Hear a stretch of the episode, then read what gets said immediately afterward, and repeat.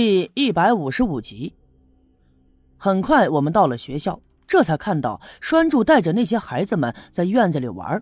李老师呢已经不在这儿了，想必是回到村部的住所里去休息了。于是我叫上栓柱，跟着白胜利，我们一起去了村部。那么之所以喊上栓柱，是因为李老师一个人在屋子里休息，那么我们俩大男人直接闯进去，这不太合适。让栓柱呢敲敲门，打个前站什么的，毕竟他是个孩子，也方便了很多。果然李老师正躺在村部他的住所里休息，听见栓柱的敲门声，也知道我们来了，他挣扎着坐起身。我们进了屋子，白胜利像模像样的给他摸了摸脉，然后转过脸对我说道：哼，我说的没错，这不是啥病，你呀这就去烧点热水来啊。我转身出去，在一旁的仓房里弄了点柴火，就在厨房里头填火烧了一壶水，然后我又给栓住了点零钱，他撒脚如飞的买了点红糖回来，帮李老师冲完了红糖水，我这才起身离开。而李老师的脸一直都是通红的，看得出来他有些害羞。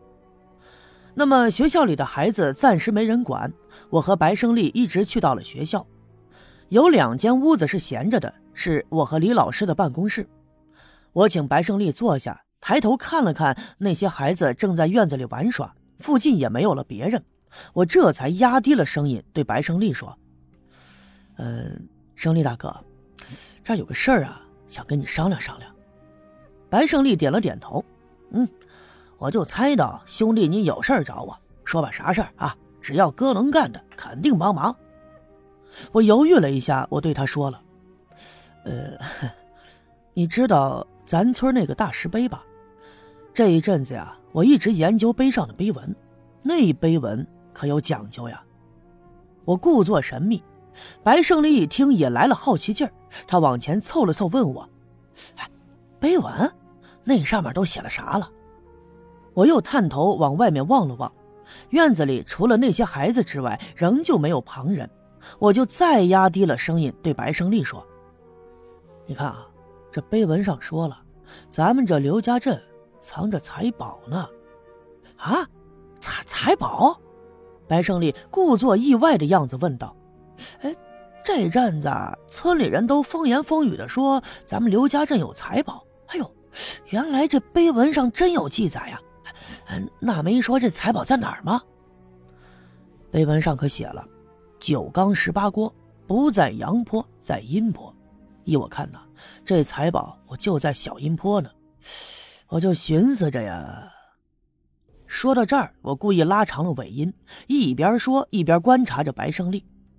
白胜利眉头皱了皱，眼睛转了两圈，我知道他在心里盘算着事情，于是我话锋一转：胜利哥，咱俩呢明人不说暗话，我也相信这财宝是真的有啊，你说那么多东西就埋在地里头，这是不是白瞎了呀？白胜利是个聪明人，一听我的话他就明白了我的意思，于是啊他接着说：那兄弟，你的意思是这东西要是弄出来能让咱兄弟发财？不不，可是你不是跟我说过吗，这东西挖出来那都是国家的，私底下卖这可是犯法的呀。我就笑了笑对白胜利说：嗨，你看啊，这个人无外财不富，对吧？马无夜草不肥，那我在刘家镇能待几年呢？这过两年还不是得回城去，那回了城了不还是得过日子？那你说这过日子他需要啥呀？不还是需要钱吗？对不对？那谁不想自己能发财呀？你说对不对，胜利哥？那就拿你来说吧啊，你这赤脚医生能干多久呀？我听说呀，过两年还要给咱修道呢啊，说是还要往县城里通大客车，到时候这进城方便了，有个病啥的，那谁还找你看呀？不都进了城里的大医院了？不趁现在有这个机会发点财，那往后的日子可咋过呀？对不对？不入虎穴焉得虎子呀，这不担点风险，那咋为往后考虑啊？你说呢？听我说了这番话，白胜利上下的打量了我一番，他的眼神中我看出了意外，就仿佛眼前的我是一个陌生人。他犹豫了一下，点了点头说：“哎呀，兄弟啊，我还真没看出来啊，我一直以为你就是一个下乡的知识青年呢，有文化、有见识、有思想、有抱负。嘿嘿，没想到你也爱财呀！哎，不过我琢磨着，你这是逗哥玩呢啊？你想试探我是不是啊？得了得了，别瞎扯了啊！哎呀，你现在是咱们刘家镇学校的校长，那赵村长都说了。”你在这儿弄学校教孩子们读书的事儿，那在县里可是出了大名了。你这是立功啊，将来要调回县里，肯定有你的好前途，是不是？你肯定不会扯这个的，你你这是逗我玩呢啊！别闹了，别闹了啊！我知道白胜利是不敢轻易的相信我的话的，唯恐其中有诈。于是我往前凑了一步，故作严肃的拉住他的胳膊，再次把声音压低了说：“哥。”那我就不拐弯抹角了。我知道之前的时候，你和耀宗大哥也在寻宝。我这话一出，明显的就吓了白胜利一跳。其实啊，我找白胜利挑明了直说，这是冒着极大的风险的。我承认我是在赌，我赌白胜利会跟我合作，而不是把这件事给抖出去。